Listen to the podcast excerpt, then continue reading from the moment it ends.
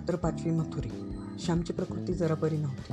राम म्हणाला आज गोष्ट नाही सांगितलीस तरी चालेल. तू पडून राहा. अरे आईची आठवण म्हणजे सकल दुखारे मला माहीत. भक्ताला देवाचे स्मरण होतास त्याचे दुःख हरते तसेच आईचे स्मरण होतास माझे. आज आईची एक सुंदर आठवण आली आहे. बसा सारे असे म्हणून श्यामने सुरुवात केली. मित्रांनो मनुष्य गरीब असला बाहेर दरिद्र असला तरी मनाने त्याने श्रीमंत असावे. जगातील पुष्कळशी दुःखे हृदयातील दरिद्रामुळे उत्पन्न झाली आहेत. हिंदुस्तानची बाहेरची श्रीमंती सारी जगणीव परंतु भारतीय हृदयातील थोर व अतूट संपत्ती कोणी न नेऊ म्हणजे झाली. आमच्या घरी मथुरी म्हणून एक कानपीन होती. कोकणात घरोघर वाईन पुरलेले असतात. घरी भात असते. हे भात काढून तांदूळ करावे लागतात. हे काम करणाऱ्या करण्यास येणाऱ्या बायकांना कानपीन म्हणतात. घरोघरच्या कानपीन ठरलेल्या असतात व वंश परंपरेने कानपाचे काम करावयास त्या येतात. जणू वतन असते आमच्याकडे मथुरी गजरी लक्ष्मी अशा दोन तीन कानपिणी होत्या मथुरीचा मुलगा शिवराम हा आमच्याकडे काम करायलाच होता तो लहान होता दहा बारा वर्षाचा असेल. मथुरी उन्हाळ्याच्या दिवसात आम्हाच पिकलेले करवंदे अळू वगैरे आणून द्यायची. पिकलेली काळी भोर करवंदे म्हणजे गरीब कोकणातील द्राक्ष असते अळूसुद्धा गोड फळ आहे. त्याचा रंग तपकिरी असतो. आत जाड बिया असतात. मथुरीच्या घरीच अळवाचे झाड होते व त्यावरचे अळू फार गोड अस असत.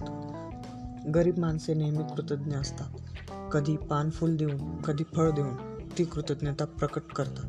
कृतज्ञता बुद्धीसारखी थोर व सुंदर वस्तू या पृथ्वीवर अन्य नाही. का ग गजरी? आज मथुरी नाही आली?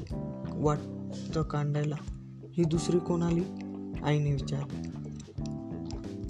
गजरी म्हणाली मथुरीला ताप आला आहे मथुरीने या चंद्रीला पाठवले आहे. आपणास कामावर जाता न आले तर दुसऱ्या कोणाला तरी ते करावयास पाठवून ते काम अडू न देणे ही कर्तव्य बुद्धी त्या गरीब मोलकरणीतही होती.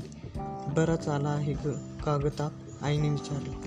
इतक्यात मथुरी मथुरीचा मुलगा शिवराम आला म्हणाला श्यामची आई माझ्या आईला ताप आला आहे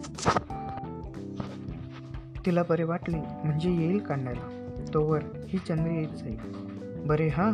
आई म्हणाली. शिवराम काम करण्यास निघून गेला. कानपिणीने भात मोजून घेतले.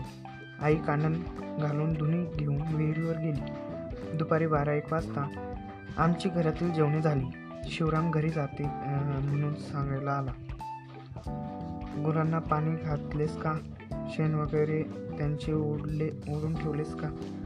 नाहीतर गुरे पायाने तुडवतील. व त्यातच बसतील. गवत घालून ठेव. आई त्याला सांगत होती. शिवराम म्हणाला सारे केले. आता मी जातो. थांब शिवराम इकडे जरा.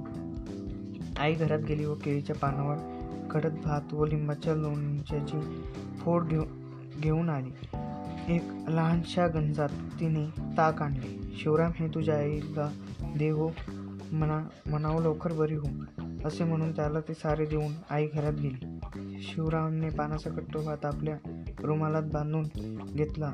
व हातात गंज घेऊन तो घरी गेला. तिन्ही सांज झाल्या आमची शाळा सुटली होती. परवचा म्हणत होतो आम्ही. गजरे ती समयी कोंड्याला पुसून नीट लख करून ठेव आईने सांगितले. आमच्या घरात रात्री देवाजवळ नंदादीप असे. काढण्याच्या दिवशी समयी पुसावयास असा रिवाज असे. भाताच्या कोंड्याला पुसल्याने समयी स्वच्छ होते. गजरी समयी पुसू लागली. आई कांडण मोजून घेऊ लागली. कानपणीस कण्या धापट वगैरे देण्यात आले. धापट म्हणजे तांदूळ सडताना जो बारीक कोंडा पडतो तो. कानपिणी निघून गेले. शिवरामने झाडांना पाणी दिले. गुरांचे दूधही काढले. आईने गाईचे दूध काढले शिवराम घरी जावयास निघाला. सायंकाळी आईने मला गवती चहा आणून ठेवण्यास सांगितले होते. तुळशीत आले पुरले होते. त्यातील आले उकरून काढले. आई शिवरामला म्हणाली शिवराम हा गवती चहा घेऊन जा. हा आल्याचा तुकडा घे. घरी काढा कर त्यात चार धने व पिंपळाचे पान टाका व कडत कडत आईला द्या. मग पांघरून घाला. म्हणजे घाम येईल व मोकळी होईल. थांब हो. दोन खिडी सा खडी साखरेचे खडे पण देते. असे म्हणून आई घरात गेली व खडी साखर घेऊन आली. शिवराम सारे निघून गेले. मथुरीचे मथुरीने शिवरामला विचारले शिवरामाई कोणी दिले शिवराम म्हणाला श्यामच्या आईने. मथुरी म्हणाली देव माणूस आहे माऊली. साऱ्यांची काळजी आहे तिला मथुरेने रात्री तो गवती चहा घेतला तर तिला घाम आला नाही. तिचा ताप निघाला नाही. सकाळी शिवराम पुन्हा कामावर आला. शिवराम तुझ्या आईचे कसे? आईने विचारले. कपाळ.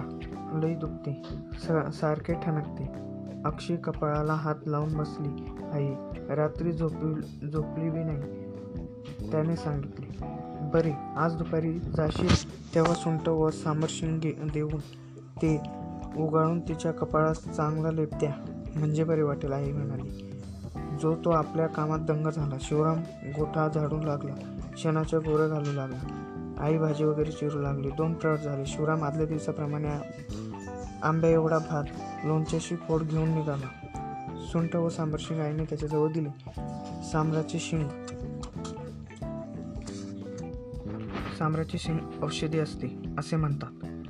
सुंठ बेखंड सामरशिंग यांचा ओढा कपाळाला दिला तर डोके दुखणे राहते. इतरही कोठे दुखत असेल तर या याचा लेप देतात. काही दिवसांनी मथुरी बरी झाली. ती फारच खंगाली होती अशक्त झाली होती. परंतु ती कामावर येऊ लागली. पंधरा वीस दिवस ती कामावर आली नव्हती. ती कांडाळीला आलेली पाहून आई म्हणाली मथुरे किती गवाळलीस वाळलीस तू? कांडण होईल का तुझ्याकडून? मथुरे म्हणाली बसत तुटत करू कानन इतके दिवस अंथरुणावर पडून खाल्ले. पुरे आता. हिंडते फिरते आता झाली.